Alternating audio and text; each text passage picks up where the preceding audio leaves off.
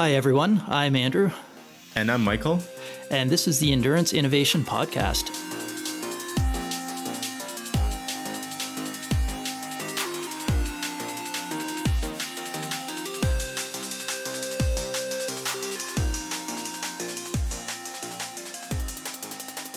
Hi, everyone, and welcome to Endurance Innovation. And today we've got a very special guest to us, uh, Cody Beals he's someone that we connected with fairly early on, and he's actually the main reason that Michael and I even know each other. That's right. Uh, Cody dropped by the uh, the studio that I ran at the time, the uh, um, X3 Training Lab in Toronto, and this probably would have been. It was winter because it was it was definitely snowy, but uh, it probably would have been um, 2016 or 2017. Cody, if you remember. Yeah, that sounds about right, Michael. Yeah, and um, you were kind enough to uh, chat about your career with us, and then uh, go on a run. And it was during that run that I remember you talking to uh, one of the other folks that was running with us about um, a novel way of uh, assessing a cyclist's aerodynamics without actually making a trip to Arizona or to another wind tunnel. And uh, that kind of piqued my interest because you know aerodynamics are everything. And uh, then I asked you some follow up questions, and you connected me with Andrew of Stac, and that's how uh, you know that's how I got to know the guys, and that's how uh, a lot of what's going on on this podcast um, came to be. Yeah, it's funny all the small little choices you make in life and those little changes of direction, how that can lead to a big change in the end. So I guess I guess that kind of falls under chaos theory, but it's pretty cool to look back and think of all those little changes. Um, but even meeting Cody, um, I don't remember how we had actually first met. I think we approached you when we had developed the trainer. And then when we came out to demonstrate it, we also demonstrated the virtual wind tunnel. And you kind of said, well, okay, the trainer's cool, but virtual wind tunnel is what. Uh, yeah, I, I, saw you guys were doing innovative things in the trainer space, um, but that's already a very competitive space. What really intrigued me was the virtual wind tunnel. And I was particularly keen on it because I had just been to Arizona for the last two years with my bike sponsor, Ventum, to do testing in the wind tunnel. And they made it easy, as easy as possible, but it's still a pain in the butt to have to get on a plane, lug all your gear there. It's an expensive process, takes a week basically. And so it was kind of mind blowing to me that you could just step into my living room, scan me over the course of a minute, and then I could get pretty much 99% of the insights I could get in the wind tunnel through the virtual wind tunnel. But I think one of the reasons that we really got along from the start was just both of us being so focused on innovation and technology and just how it can shape the sport. And we just started talking about random things, I think, just different innovations and how it could shape your career, how you could use it to help your performance. Yeah, I've, t- I've told Andrew he's, he's one of the few people in the sport who I would just blindly follow or put my faith in if he recommends something. That's and a lot of trust. I was uh, I was so drawn to Stac after after talking to Andrew and the guys there that I like to say I originally wanted to be an investor at a very, very modest level, but that was before their their wildly successful Kickstarter campaign. After which they did not need my pitiful amount of money. So uh, I don't look at it as a missed opportunity, but it just reflects how much I've always believed in their brand. Yeah, and it's been it's been a fun process just working with you back and forth, and we've got a few things that are kind of still on the early edges of development, uh, but hopefully we'll be able to bring them out next year, and hopefully it'll be a, a neat performance improvement. Um, but I'll leave that little teaser dangling there without going into much more detail. Yeah, you better, you better not bait me. I'm pretty bad at keeping secrets, and we, we talked about pretty, pretty cool stuff before Kona this year. So we'll have to just shelf that for now, I think. so I think one of the things that that drew me to to approaching you initially was how you crafted your online presence. You've got this reputation for being, um, in your words, a nerd in jocks clothing. And the one thing that really stood out to me was actually your article on uh, equating treadmill running to outdoor running, and I thought, man, this guy this guy knows his stuff. Like this is a really interesting article, a good analysis, uh, very technical, but also very um, approachable for a lot of people. So it brings the I guess your physics background to something that's of practical use, which often doesn't happen with some of those advanced degrees. Yeah, I guess what I saw out there in the in the triathlon world and the broader endurance sports community, it's a very technical sport by nature, triathlon. Um, but it's hard to communicate a lot of this information well. And I've, I've met some really brilliant people in the sport, but often communicating these key points to like your, your layman age group athlete or something is challenging. And I've always thought it's a really interesting challenge to try and take what is a pretty technical concept and be able to communicate it in a way that, that lay people will understand and be able to relate to. So that's kind of what I've tried to do with my blog over the years. And I built up most of that reputation early on. I've actually kind of moved away from doing those long feature length articles because I was I was spending like upwards of 24 hours, you know, researching and writing them, especially that treadmill physics one. Uh, but the cool thing is, it's all there now as a library, and I can kind of uh, drag up posts from time to time and repost them, and they hit, they hit lots of fresh new eyes. So that's cool. Yeah, I think you just reposted the treadmill one, didn't you? Yeah, and it always generates some discussion because it's like this, this age old debate among runners: what's easier or harder, the treadmill or outdoor running? Yeah, I actually just reposted that article again because um, I I wrote my own and then I you know years ago and then I found yours and I think wait this is way better. So rather than reinventing that wheel and uh, I I've posted it you know years ago when I found it, but then just recently to a uh, to a run group that I work with, um, posted it again just so that they you know start to buy into the treadmill process, which is a really useful tool when it's uh, dumping snow, which is doing in in Toronto right now. Absolutely, and that that article was really limited. Like I came at it from a really just a physics standpoint, um, you know, manipulating equations and stuff with a, a, very basic model for running. I had a really interesting opportunity come up recently. Uh, Dr. Jamie Burr, a really respected researcher at the University of Guelph, reached out to offer to let me look at it from a metabolic standpoint, like uh, you know, rigging up uh, gas exchange uh-huh. testing uh-huh. and looking at it from heart rate and even um, you know running power meters and stuff. So there's a lot of ways you can come at that treadmill versus outdoor running problem. And I, I barely scratched the surface with that physics oriented post. So what did you find? Can you can you talk about the what you discovered with that testing? I haven't actually done the testing yet, but I, I pulled my Instagram followers about whether I should take them up on the opportunity, and everyone everyone said 100 percent yes. well, it's it's not them stepping into the test chamber. I'm just kind of scared to get rigged up to a VO2 cart and told to turn myself inside out on the treadmill. Uh, that's fun. that's always fun it's a safe space as long as the treadmill doesn't blow up. Which, uh, on a personal note, don't let Cody use your own personal treadmill because he'll turn it into a pile of smoking dust. I destroyed Andrew's treadmill last night. Oh no! What happened? He's too fast, apparently. I was, uh, I was two thirds of the way through a ninety minute run, which I thought was like not not a super strenuous run. This is not a backdoor brag; like it wasn't that fast. Andrew said it was on its last legs, anyways. Well, there you go. Now you have a you have reason to buy an excellent treadmill, Andrew. That's right. I'll see if I can expense it. yeah, one of our sponsored athletes broke it. Yeah. it's a business expense. Seems legit. But uh, yeah. no, I'd definitely be bragging about that if I'd broken a treadmill. So I've broken a treadmill before, but it just didn't start. It wasn't like I was in the oh, middle okay. of a run. the the metabolic testing though is something that's super interesting because uh, we recently had this discussion here. Uh, like Michael, you and I have had the discussion, but also within 4iiii talking about um, just run power meters and the efficacy of them. Um, and it brought up a lot of questions how metabolically, um, there's a lot going on in your body. It's not like cycling where you're just pushing down on the pedals, but with running, you've got all of these other muscle interactions going on. And that's where most of the metabolic load is. It's not necessarily force times speed at the, the ground, but there's a lot of other things that you're pushing against internally. Um, so I'd really be keen to see how that test goes. Um, just not so much for the comparison of um, indoor versus outdoor running, but just the metabolic cost of of running and how that compares to the the force measurements and force plates and things like that.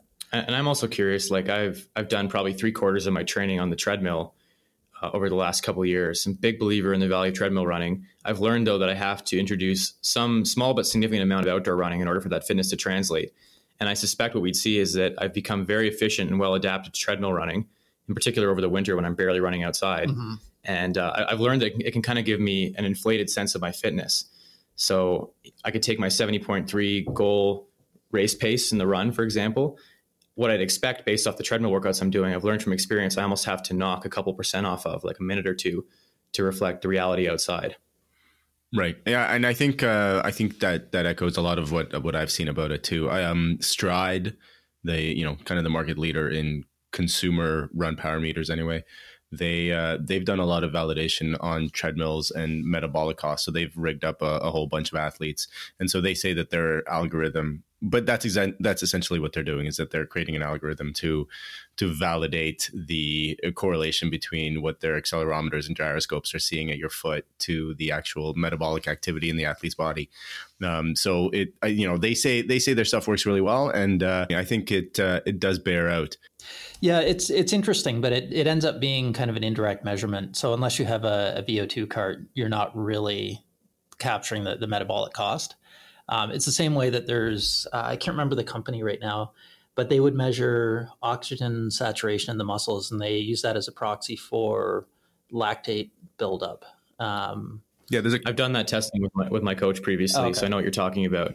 Um, there's a couple. Moxy is the big one. That was that was who I did the testing with. Yes, and it didn't really lead any. So uh, with all this all this testing and stuff, and there's like an infinite number of testing these days. For me, it always comes back to do I gain any actual actionable information mm-hmm. from these test results? Because I've done so many tests over the years, and in a lot of cases, it's an it's it's a curiosity. The results are interesting. They definitely pique my curiosity, but at the end of the day, it's not functionally changing how I approach my training or recovery. And I'd kind of put that that testing uh, under that category as well. Um, one interesting thing I did see is that I generated way more lactate in the swim than the bike or the run. So we did basically all out time trials to failure over the course of two to three minutes in all three disciplines. And uh, my cycling, I generated way less lactate than the swim, surprisingly. Hmm.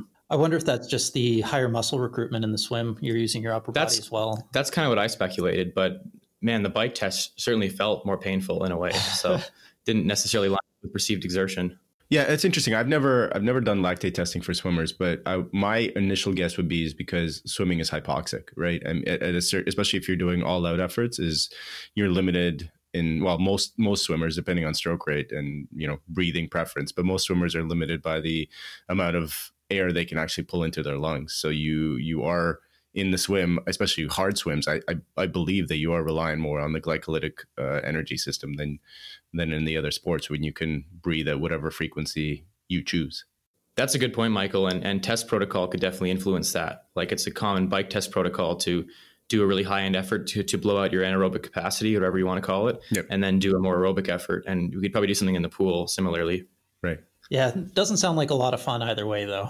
It was it was pretty brutal. Yeah, I'm not keen to repeat that actually, especially if it didn't actually change how I train. yeah, and that's that's an excellent point. You're right, Cody. There's so much out there that that purports to to help or to give more insight, but if it's not actionable, you know, actionable information and actually physically changes the way you train or you know changes training targets or or uh, focus of training, then then absolutely it's not really that worthwhile. Uh, on the subject of the Moxy or similar muscle oxygen sensors, the I have I've done very little research into them, but the most compelling um, case for them that I've heard is not really using them necessarily as um, you know a proxy for lactate testing, but rather to determine whether or not you're more uh, centrally or peripherally limited. So whether or not the the limitation is in your you know cardiorespiratory system or in the muscle blood supply system. So for instance, as an example, is if you're desaturating oxygen in the working muscles, let's say in the you know the quadricep, let's say in, in cycling, then perhaps you're more peripherally limited than centrally limited. Yeah, that's uh, well, that's something that I think I need to dig into a little bit more before I make any kind of comment and try to yeah, that's that's uh, beyond my pay grade right now. Yeah. but it's like I, I, have this reputation for being a really data oriented, science driven athlete. Um, but really, over the course of my career, that was maybe true earlier on, and it's, it's still I, I keep on top of the literature and stuff, or try to. Obviously, there's some blind spots, but really, as I've gotten deeper into my pro career, I've relied more on qualitative metrics to to monitor readiness to train and uh, performance and fitness and form and all of that then I've relied on on like more quantitative metrics and testing. So it's kind of maybe the opposite pattern of what some people would expect. So can you give us an example of how you would have done that throughout your career? Like initially Yeah, so so initially I had all these spreadsheets where I was tracking everything from, you know, morning wake up time to latest test results across all three disciplines to you know nutrition. I worked with a with a dietitian for a while and was obsessively tracking that and weighing portions and stuff. Um, and yeah, I had a long, interesting experiment with heart rate variability, which ultimately didn't really turn out to provide any new and actionable information like I was talking about before. And so now it kind of comes down to some fundamental questions I ask myself every day. And this has come up in a couple podcasts, so apologies to anyone who's hearing this again. But basically, I'm asking myself, am I? How's my mood first of all? Because that's a really good that's a really good overall barometer for your for your just your your I think your readiness to train, your how you're absorbing training in general. Another important question is Am I executing my training as I originally planned it?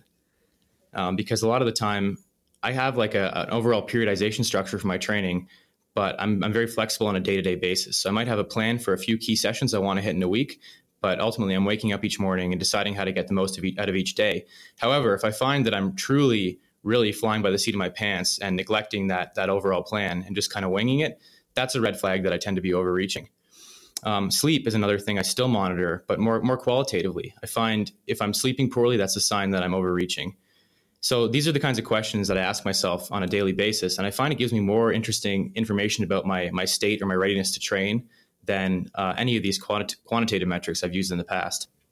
You know, this is uh, you say that this this may come as a as a surprise to some listeners, but um, kind of you know from a coaching perspective and, and, paying attention to the literature, this doesn't surprise me at all. I think there is more of a of a shift right now. I wouldn't say away from quantitative um, measurements because uh, I think those are still important, and there um, there are more and more useful ones coming out all the time, but I think people are starting to pay more attention. It used to be all quantitative all the time, but I think now there's more attention being paid to the qualitative component. And I'm I'm 100% on the same page, Cody. I think it uh, it does uh, sometimes in a much simpler format tell us what's going on.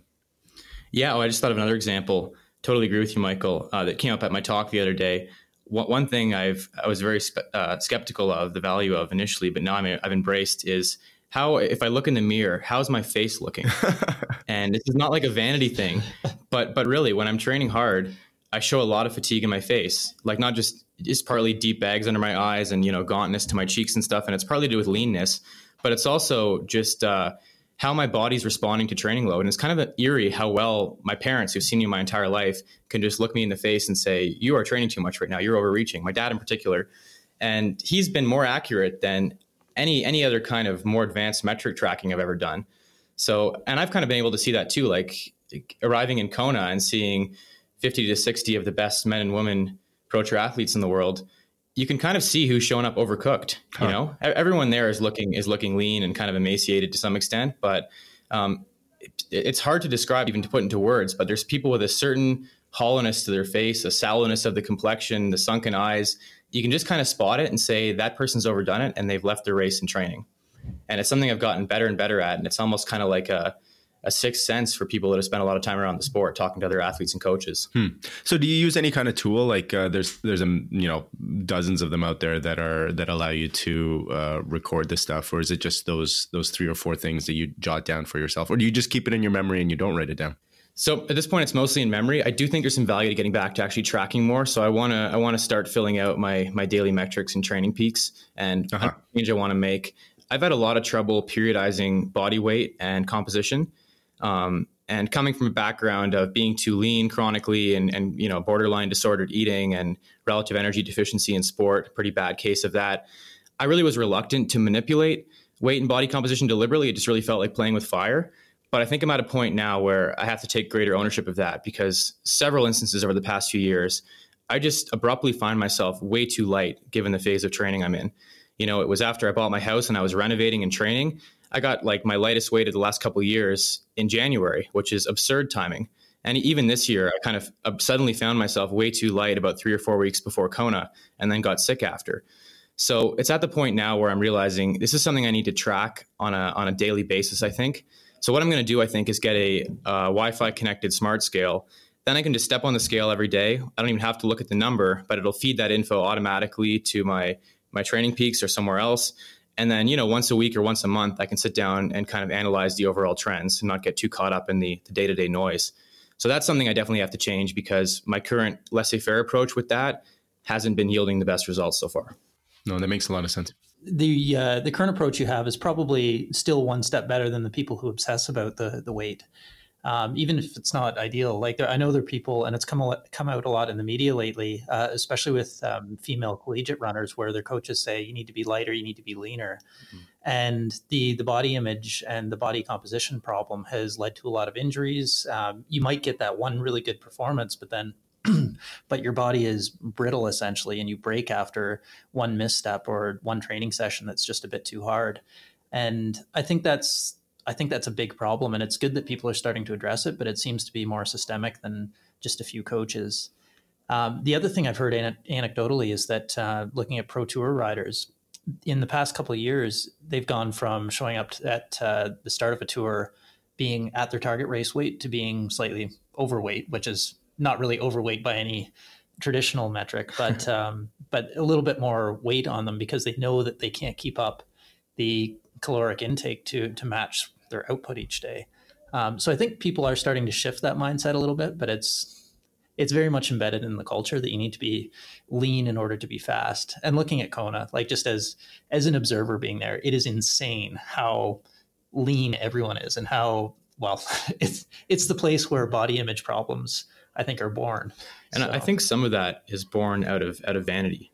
People want to oh, look yeah. in the mirror and see a ripped six pack and stuff. And talking about tracking weight earlier, I want to stress that I'm not tracking weight presupposing that I have an ideal target race weight. I think that's I don't think I don't actually think it's a fixed target. It's more of a window, and it's also a moving window over time. So I, have had people often assume that I run better when I'm lighter, and I've I've seen in all my all my monitoring of this data and analysis no evidence to support that, within reason, you know. So within a very broad range, like maybe a 10 pound window, which is which is a lot on my frame, it feels like. I don't see any real association with performance. However, when I get too light, then I start to see degradation in performance, usually through just getting sick, you know, sleeping more poorly, lower sleep quality, and that tends to lead to illness or just some kind of immunocompromisation. So I'm starting to wonder if I wouldn't be racing a little bit better with with five extra pounds. You know, if I could snap my fingers in the start line and drop those five pounds, the physics say I'm going to be faster. But it's the process of getting there, I think, that really mm-hmm. costs you. Yeah, because you have to underfuel and essentially you're not providing all the nutrition your body needs because that's what weight loss is where you're you're at a deficit exactly and and gaining i've gained about 12 pounds since my pre-kona minimum right now um, at the start of december when we're recording this and i feel like a new man honestly so one thing i've noticed is that when i'm really lean i'm a lot more prone to anxiety so uh, just everything generates anxiety when i'm when i'm really really on that razor's edge of, of fatigue and and leanness now i find i'm more resilient physically for sure uh, less prone to injury, but also more resilient psychologically as well. It's just easier to to you know grind through my day and get through any obstacles in my path, basically. So that's been something I've only become aware of fairly recently. And that makes a lot of sense because, um, you know, obviously, and this is a trivial thing to say, but all the processes in our body use the energy that we provide them through food. And uh, one thing I've, re- I've learned recently is that the um, uh, it's it's the immune system that is primarily in charge of recovery and adaptation to, to endurance exercise, well, any exercise, and so um, that's why oftentimes when we train a lot, our immune systems are depressed. But the other thing to understand is that the immune system is very energy hungry system. So you know we talk a lot about the energy needs of exercise, or like how many calories do you you know burn in an hour of, of cycling, and how do you replenish that food in the middle of that workout? Uh, but we pay a little bit less attention to the the at rest energy needs of an athlete and they're higher than than the at rest energy needs of a similarly sized so similar muscle mass let's say um, uh, you know relatively sedentary human being. Because of that relationship with the uh, the immune system and uh, and adaptation to to training load uh, training load. And what you said too about um, the psychological well-being cody that that totally resonates too because you know the brain at rest is probably the the most energy hungry organ that we have. So if you are chronically you know deprived of, of calories the brain is not going to be functioning optimally and uh, and its its ability to deal with the stresses of life are going to be you know not as good as they could be otherwise. Absolutely. So so personally I, I plan to extend this experiment out and again i never have a, a target race weight in mind but i'm going to come into next season heavier than i've been probably since i was an 18 year old in high school and i have a pretty good feeling about it based on all the experimentation over the last few years yeah, and if you think about it from a, you know, you're you're a physics, uh, you you did physics in university, so you you understand this probably better than I do. But uh, from a physics perspective, there's very little cost to extra weight in the water. I would say zero cost. Um, on the bike, yeah, sure, you're fighting gravity, and maybe on a very technical course that plays some kind of role, uh, but it's minimal. It's really in the run that that you know you do pay a little bit of a penalty for weight. But to your point, if you've tested it and you're you operate with you know you you you can maintain the same kind of pace for in a in a 10 pound window then it makes all the sense in the world to be maybe at the heavier end of that 10 pound window Yeah, I would say the swim absolutely heavier is a plus. The bike, it's pretty neutral. Um, we talk a lot about watts per watts per kilogram power to weight ratio because it's easier to quantify. But as you guys both know, the more relevant metric on most, most triathlon courses would be watts per CDA, your watts to drag ratio. So my my watts per kilogram threshold has stayed pretty flat around you know five watts a kilogram plus or minus a bit depending on fitness. It's been my watts per CDA that has improved over the course of my triathlon career, and on our mostly relatively flat triathlon courses, that's the key metric. And yeah, the, the run weight counts for something. Um, but I think especially you can draw a distinction here between Ironman racing, which is my focus now, and shorter distance racing. At the end of the day, it's kind of mon- mind boggling to me that that Ironman world class pace is like 345 per kilometer. Now that's fast to some people, but for a world class Ironman athlete, that's that's so far below their threshold or what they could run for an open 5K. It's not a fast pace. Sure. So obviously, physics say the weight still matters, but it's not mattering in my experience as much as if I was trying to run an open 10K or something. It's more just about resilience and having some extra reserves on board where weight can actually help you, I think. Yeah, absolutely. I mean, I think the argument goes that the heavier you are, the greater the metabolic cost of running is, and then and then it becomes a question of you know, do you have enough in the tank to finish your Ironman run off the bike, given that you're a little bit heavier, given that the cost is a little bit higher. But uh, um, you're probably splitting hairs at the end of that at the end of that marathon. That's what I think. Yeah, and the one thing that, uh, not that I'm comparing myself to Cody in any way, but the one thing I you have to break that, a treadmill first, Andrew. We, have established that it's a rite of passage. yeah, someday, someday. That's what I aspire to. Uh, but just from a personal standpoint, I've always performed better when I'm slightly heavier. Um, and that was back in the days that I used to do a lot of weightlifting. Um, I found that when I was eating more, I was stronger. Uh, when I've been training on my bike, when I've been eating more and slightly heavier, my threshold has been higher. So I think for me, as an amateur athlete who's at a completely different level, it's um, it still plays out and it still follows that same trend. Yeah, I would I would totally echo that, especially with uh, if you've got a life that's busy and which is like pretty much everybody I know. Um, you know, my my issue often is the fact that I have you know young kids, and so sleep's not always the best, and uh, and the kind of the everyday stresses of life are higher. And anytime I've tried to modify my eating to manage body composition, so I've got the opposite problem of Cody. I've never, I'm not, I've, I haven't, I've never in my life been too lean. so you know, sometimes in the off season, I'm like, you know what, this is the good time to uh, to shed a few uh, percentage of uh, percentages of body fat. Anytime I try to restrict eating or you know do any kind of uh, yeah calorie monitoring to do that, uh, I end up getting sick like right away. It's the first thing that happens to me. I catch colds, and again with kids, I have uh, you know I'm exposed to more of the viruses, so it's it's been off the table for me for a little while for that reason specifically. And again, obviously not comparing myself to Cody, but just giving giving uh, a different amateur athlete perspective. I think it's a really similar experience across the board. Um, I might have higher training load than you guys, but in terms of overall stress load, if you're taking into account lifestyle stress on top of training and other psychological stress, we're probably comparable. And you know, your body doesn't do a great job differentiating between all those different sources of stress. So I would say our experiences align probably more closely than you might expect based on just race results or something. Fair point. So now I wanted to uh, bring the conversation back to Andrew's or, original question about uh, Cody crafting his uh, his training and his persona around being, um, you know, an open book, as he says, and especially uh, my my specific question in this is how do you uh, select your sponsors, especially now that you're, you know, you're a fairly high profile athlete and you probably have a little bit more um, leeway with who you work with. How do you uh, think about who you want to work with from a sponsorship perspective in order to um, build your brand, but also make sure that you're getting the best equipment and the most uh, the optimal training support that you can. I'm flattered that you use the word crafted my persona, crafted in particular, because it implies that this was like a, a premeditated plan kind of thing. And it really wasn't. Like, I don't have any background or education in business. So I've been learning all this on the fly. And I have some pretty good mentors and advisors around me who have helped. But really, I've had the best response when I try and just put as much of my authentic self out there as possible. Now, obviously, when you're when you're representing, you know, close to ten companies and now within you know a follower count into the tens of thousands and stuff, I have to be a little bit filtering of what I of what I put out there. But for the most part, being really open and honest has come very naturally to me. and maybe even I have to put the brakes on oversharing sometimes because that's never a good look.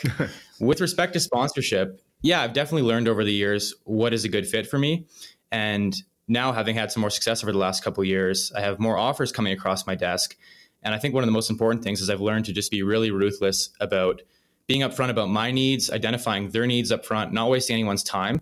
And the bottom line is that I end up saying no to nine out of every 10 offers, and only a small fraction will I actually pursue and, you know, set up a call or something like that. It's also important to me to cap my sponsorship roster at a pretty low number.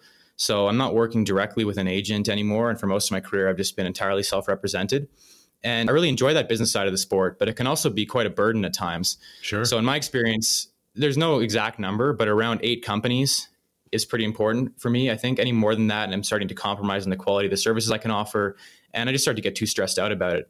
There were times this year; it was my best year ever with with, respect to sponsorship, but there were times where I was spending way more time at my desk than than actually doing my fundamental activities as a professional athlete, like training and racing. So I didn't love that at times. It's the balance that I really enjoy. Another thing that informs uh, the sponsors I select, I guess, is I kind of look at it like a balanced investment portfolio. So I don't want to be too far tipped into any one sector. So it's important to me to have some non-endemic sponsors. You know, that is to say, sponsors outside the triathlon or, endurance sports industry, and also some ones within the industry. And also that that balanced portfolio approach that also reflects the kind of compensation I'm looking for. So I don't want all my sponsors paying just bonuses where it's entirely contingent upon me racing really well. Right. It's nice to have a mix of base salary, bonuses, things like travel stipends, and maybe even other perks like equity or something. So it's nice to have just this this broad mix of sponsors. So I've kind of skirted the subject, but at the end of the day, who do I actually work with? Well, I have a soft spot for really lean, nimble, small startup phase companies. I think that's really cool. So if you look at my sponsors right now, since Stac was acquired by 4iiii, it's changed a little bit. But I do really like working with these these smaller up and coming companies in addition to working with some other big, well-established companies like you know Skechers and, and Suunto, and I'd even put Ventum in that category now. Though when I started with them, they were very much a startup. I'm also looking for companies that reflect some of my philosophy in terms of being you know all about science and very data driven. And there are certain key pieces of equipment, if we're talking about endemic triathlon sponsors, that I'm just not willing to compromise on. So things like bike, things like shoes, power meter, trainer some some of my most indispensable pieces of equipment, the sponsors would have to pay me an absurd amount of money to compromise on those things in any way. So as a result, I've held out in some cases for years and years to find the right fit. Um, with my bike sponsor, I talked to maybe a dozen companies before I ended up signing with Ventum because I simply wasn't willing to compromise on that. Same goes with nutrition before signing with Vega this year. So I think it's important to identify the key pieces for you, what you're willing to compromise on, what you're not willing to compromise on, and then stick to your guns. Hmm. Yeah, that's a great answer. Thanks. Yeah, and one thing that I found quite interesting is I know talking to you in the past, uh, specifically regarding nutrition, you had done kind of your own homemade nutrition. So it's interesting to see that uh, that you went from that to to working with Vega as, and it, it speaks to I guess the quality of their product. If you're if you weren't willing to compromise before and now you're moving to them. Well, to be clear, part of the reason Vega was a really good fit is that they don't currently offer what I'd consider any on course nutrition products. They have a, a low calorie electrolyte product, which is great, which I use in training, but they don't have a product in their line yet that allows me to mix my super dense gel like 800 calorie plus bottles that I race with. So I'm totally open about the fact, and they're aware that I still mix my own blend for racing. And the cool thing is, we're having discussions about maybe developing something that looks like my race blend to eventually introduce into the product line. It's obviously nice. a huge company, and these things move slowly. But another thing I really value in my sponsor relationships, and 4iiii exemplifies this, is an ability to have R and D input. Because I really think that if I wasn't pursuing pro triathlon right now, I'd want to be in a position like Andrew's. And now it's my turn to say, not to compare myself to Andrew, who built up built up a very successful company, which was acquired in a matter of years, uh, which I really respect. But that's the kind of thing I'd want to be doing with my time. I would just say be cautious of the amount of stress that you put on yourself if you want to go down that path. Yeah, I think one or two days in Andrew's shoes would uh, chew me up and spit me out. I talk all about stress as a pro triathlete, but what do I know? No, I think every every different uh, kind of career has its own stress, so it's hard to compare the two. Um, a lot of people wouldn't be able to sit in your shoes, and maybe it'd be hard to cross over in the other direction as well. In, in triathlon, it, it really varies. Like there are times I'm just coming off my downtime right now, and it was an extremely low key month of downtime. But the flip side is the month before Kona was one of the most acutely stressful months of my life. So it, there's a real ebb and flow to it for sure. So let's let's talk about maybe not the Kona performance specifically because I know you've talked about that in the past, but um, just the the lead up to Kona because it's an interesting event where there's so much marketing focus on it, and um, in a lot of cases there's a lot of requirements from sponsors where they want to have that presence there. They want to have you speaking to their product. But you also have to balance this because your value as a sponsored athlete is in performing well. So you can't com- overcommit yourself. Otherwise, your performance is sacrificed. But at the same time, you need to be there to earn the money that they're paying you, I guess.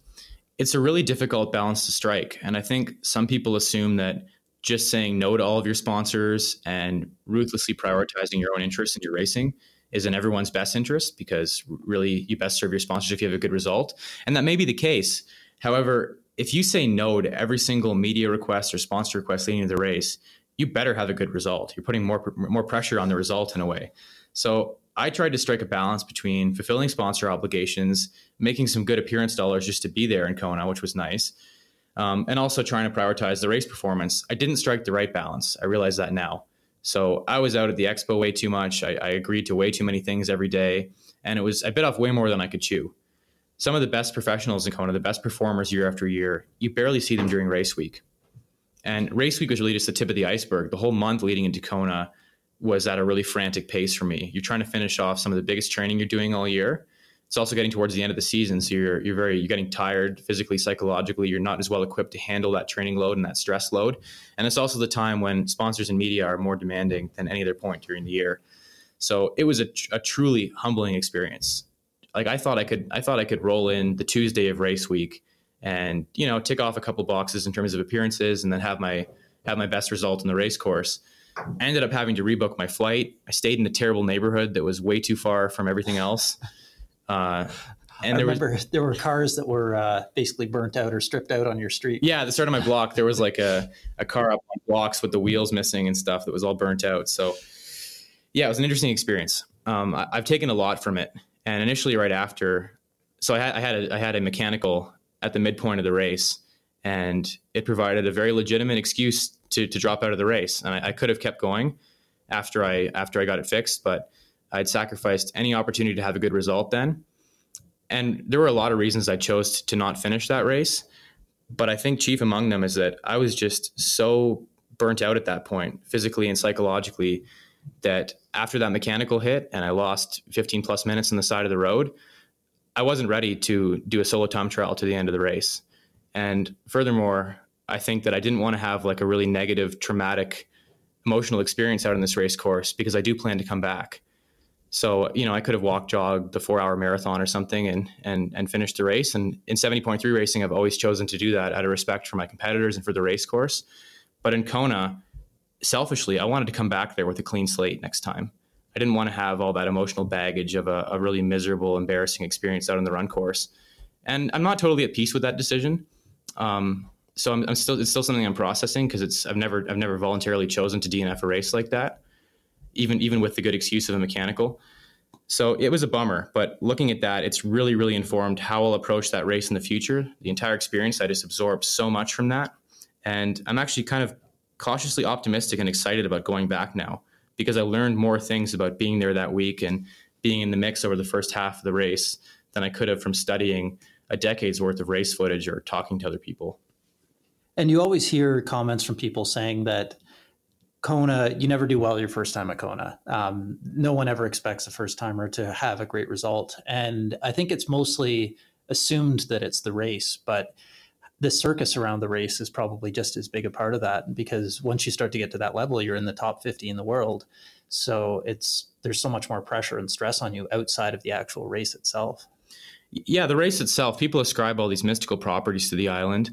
I'm just not buying it. Like it's it's really hot. It's it's flat uh, for the most part. It's monotonous. It's windy. I understand these variables. I've raced in similar conditions before, and now I've raced in them in Kona. They're they're nothing that special. I think what makes the race so unique and so challenging is all the fanfare and demands leading up to it. That's really what what chews athletes up and spits them out leading into it. And a large fraction of the pro field, I would say a third of the pro field shows up in Kona with no intention of being competitive. They're just there to fulfill obligations another third has best intentions of having a good race there, but leaves their leaves their best performance out on the race course in the weeks prior and doesn't deliver on race day. And only a third of the field is actually showing up in Kona competitive for a top 10 finish and making that a priority of the season and showing up with the the fitness and the wherewithal and the focus to make it happen. Hmm. That's a, that's a really interesting perspective because you do hear a lot of people talk about how how Kona is its own its own thing because of the conditions, but that's uh, yeah, it's uh, it's interesting to hear that it's it's all of the um, perhaps psychological stress and, and fatigue surrounding the the whole experience rather than the course itself. So I don't want to dwell on Kona too much because I'm sure you've had enough talking about it in the, the past month or two. Uh, but I guess the one thing we focused on a lot is just your your attention to detail with training. We've mentioned a little bit equipment in selection of sponsors, but when it comes to actually preparing your gear for a race. Um, how do you make the selection uh, for a lot of the equipment you use, like shoes, for example, or you know why do you race with or without a heart rate monitor or things like that? What what drives those technical choices, and and how would you, I guess, recommend other people approach some of those decisions? Good question, Andrew. So I definitely keep on top of the new developments in the sport and you know my relationship with 4iiii definitely helps with that because they're really at the cutting edge. Um, and I, have run some very boutique prototype kind of parts in the past and made decisions based on the very latest and greatest things. But my experience there has actually pushed me back towards being a little bit more conservative. I've had I've had some parts fail during races or in training in spectacular ways. So now I'm I'm it's a balance between looking for 99% of the performance gains, but perhaps leaving a minute amount on the table just in favor of being a little bit precautionary. So I could definitely shave probably a kilogram off my bike if I if I went with the, the very best lightest boutique parts. And maybe I could find a few more grams of drag if I went with an even more aggressive position that compromised on things like comfort and handling. But I kind of tinge that that radical performance driven mindset with a little bit of conservatism, just because for one thing, traveling with your bike is a real torture test, as I've learned. So my my little portable bike mechanic case I travel with, I feel like every time I travel, I add another part or another tool to it to solve some kind of unforeseen issue that's, that's popped up. And just when I think I have it all, I, I have some new experience that you know forces me to add something else. Well, as I learned in Cozumel, um, you can't predict everything. There's always something weird that uh, that throws a, a, wrench in the works, and uh, yeah, it's the best you can do is try and prepare for what you know and then just deal with the things that you don't expect uh, and take it in stride. So having a little bit of a relaxed attitude may help a bit but it's it's never easy to get into that position. Yeah absolutely. So cody you talked a little bit about um, you know you being excited to go back to kona. So what is uh, 2020 looking like for you? Well your timing's pretty good. I'm just starting to think about my 2020 season. So there's some kind of givens on my race schedule that I can pretty much already commit to. Uh, I want to go back to Eagleman, which I've raced five of my six years as a pro, won three times. Um, so I want to go back there and reclaim my title there. Uh, I also want to defend my title at Mont Tremblant. I want to be the Cam Brown of Mont Tremblant eventually. I want to do that race every year and I want to win it every year. That said, though, I recognize that in August Ironman fits pretty poorly in a Kona focus season. Kona was yeah. I was gonna I was gonna ask you about that. that's pretty tight. Kona is usually eight weeks after Mont Tremblant, and that's not an optimal window. You can't hit Mont Tremblant with a level fitness and expect to ride that out all the way to Kona. For me, at least. So what I have to do is this very delicate balance. I'm going to have to arrive in Tremblant. This is the plan, at least, with kind of my B game and hope that that's going to be enough to win. And hope is never a fantastic strategy, but if Kona is going to be the focus or a focus of the season, then I simply can't bring my A game to Tremblant and expect to have it in Kona. So I have to be disciplined. I have to rein things in a little bit, show up to Tremblant a little bit less fit, maybe a little bit heavier, a little bit more relaxed in terms of attitude, and then hopefully have a great race there and be on the upswing to Kona still. This year it didn't work out like that. I kind of peaked around Tremblant, which wasn't exactly deliberate, but that was what happened. Um, and then it was a real grind. I actually bounced back from Tremblant really, really well physically. It kind of shocked myself. Like a week after Tremblant, I felt fresh again. Physically, however, mentally, I was still pretty fried. And winning an Ironman in particular, there's just a ton of demands on you, and it's all it's all very positive stuff. but everyone wants to get a soundbite. Everyone wants to do a shoot or something like that. Lots of interviews. Everyone wants a podcast recording.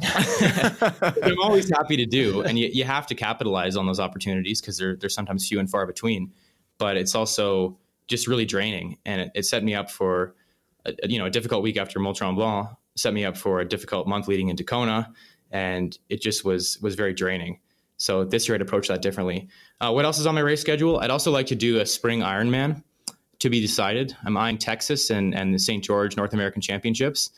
And there's going to be another Ironman in July, or I should say a full distance race, which may or may not be Ironman branded, which I can't announce yet, but it's in July. Nudge, and we're wink, wink. We're going to leave it at that. That'll be kind of the focus of the first part of the season. That's the plan.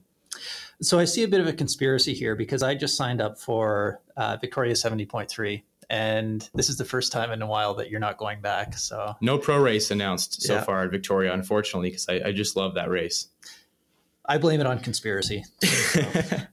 yeah, that sounds like an exciting season, though. Um, and I know lots of people will be, well, probably even more people than last year will be following your performance because you've just been killing it so far. And every year seems to be an improvement. So, um, so you've built up a huge fan base, a bunch of dedicated followers who I know from my own personal experience love your your technical background and the way you don't dance around certain subjects.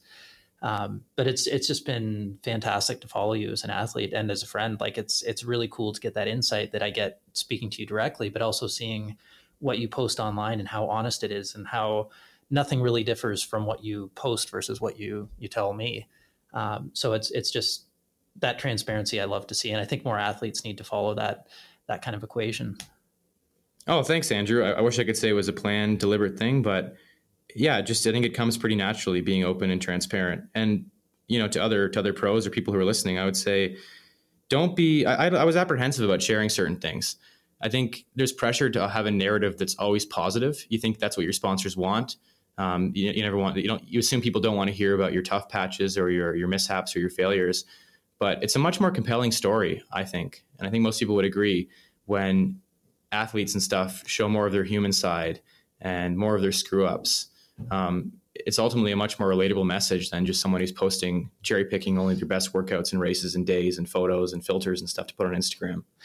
I think it's the whole Facebook syndrome where people only show the good side of their life. So Totally. the filtered aspect of it. And it leads to a lot of issues psychologically with people because they think everyone's better than me because everything they're posting is fantastic, but you never see the bad side. But that transparency is just, it's so helpful as someone on the outside looking in, just seeing this is a real person. This isn't someone who's perfect in every way, but someone I can actually aspire to being like.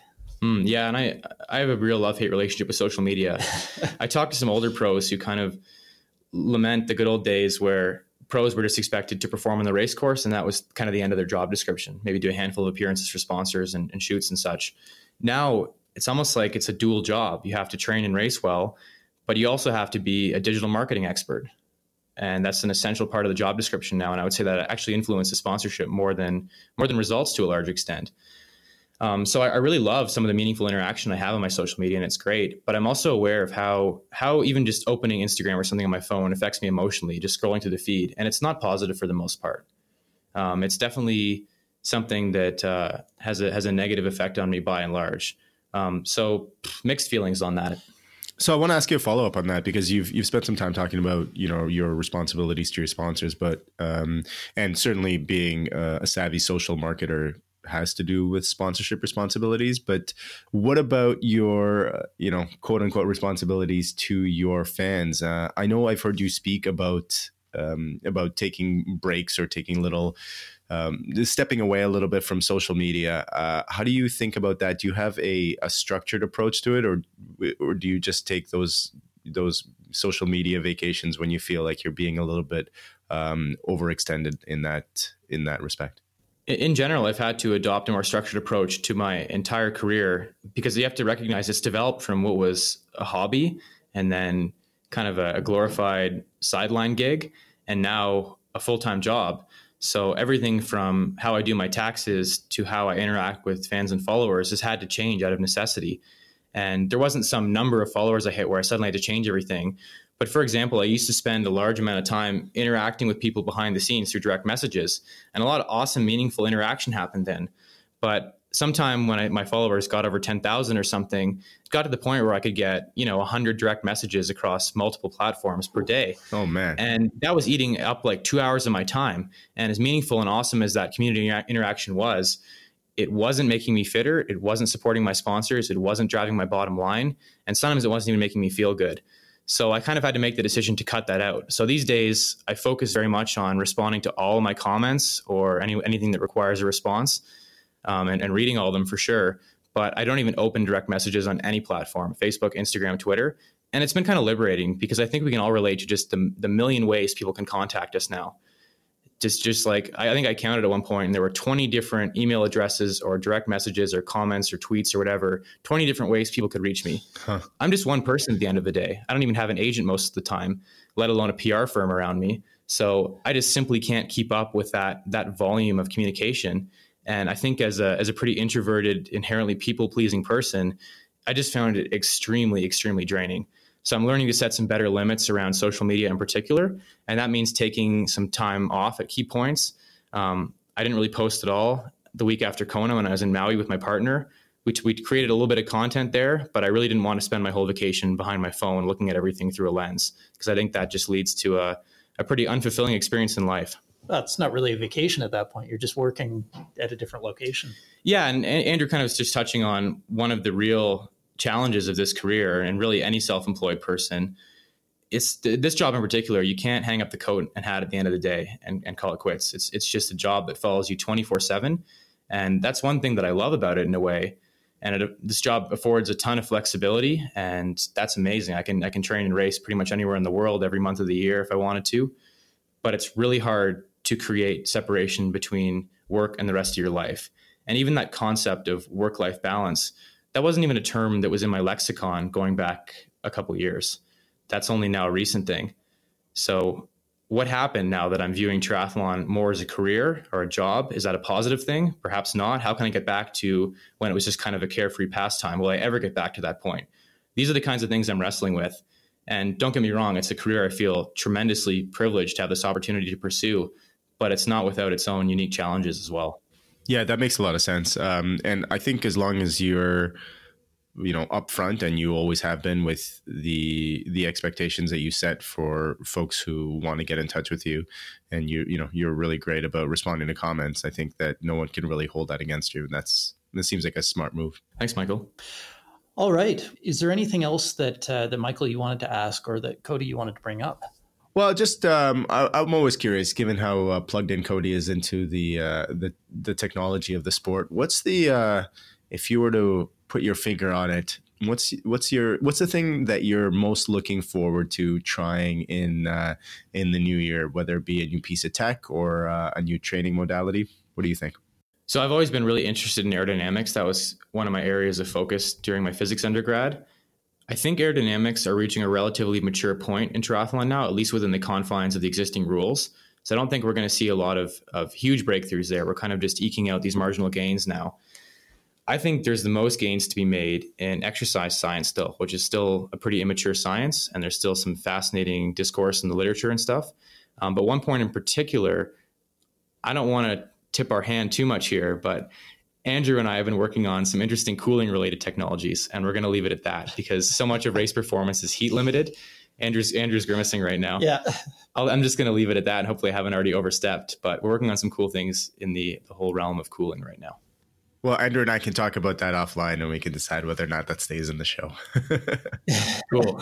no, I think that's fair. Uh, it's uh, I don't think it's any secret to anyone who's listening to this, who's listened to past episodes, that it's a huge priority of mine. So that's that's not really a surprise. It's not really tipping our hands too much, but it's I agree, it's a huge part of it. And having like myself experienced Kona heat, um, you just stand around and sweat, and you don't even have to move, or at least I don't have to move before I start sweating. Maybe it's different in your case, Cody, but uh, um, it's just depressive, and I can't imagine exercising under those conditions. So being able to limit that uh, that heat buildup internally would be a huge part of it. So that that is something that I'm I think will be kind of the next key to unlocking another level of performance for athletes.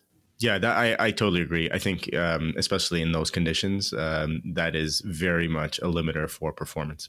Because just just think about how if you've ever raced, uh, for all of our listeners out there, if you've ever raced in a, in a hot race and you were smart about the way you were you were you were doing it, you probably had modified pace targets, modified power targets on the bike, modified pace targets for the run to deal with the conditions. So if there was uh, some better way of uh, of keeping that core temperature low, then you could potentially race at a higher intensity. You're not metabolically limited at that point. You're limited by um, thermal regulation. So um, I I think that's a that's an awesome answer. And also, Cody, you're playing to your um, you're playing to your audience, at least with Andrew and I, in talking about in talking about heat transfer as being you know the thing that you're most excited about. Yeah, well done. Kudos.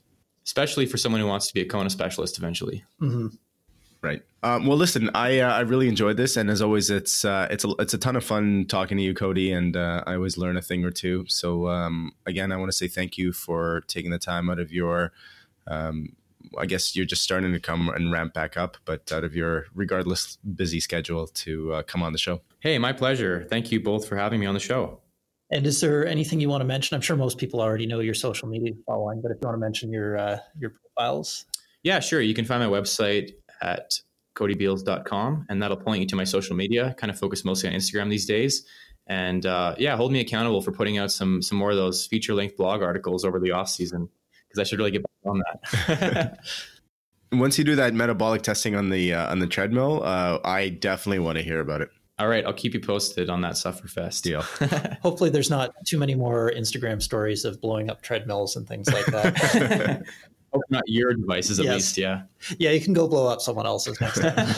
and uh, as always, thank you very much for tuning in and listening. And uh, if you enjoy the show, tell your friends, give us a five star rating on iTunes. And if you read us a review, that is bonus. Thanks, everyone.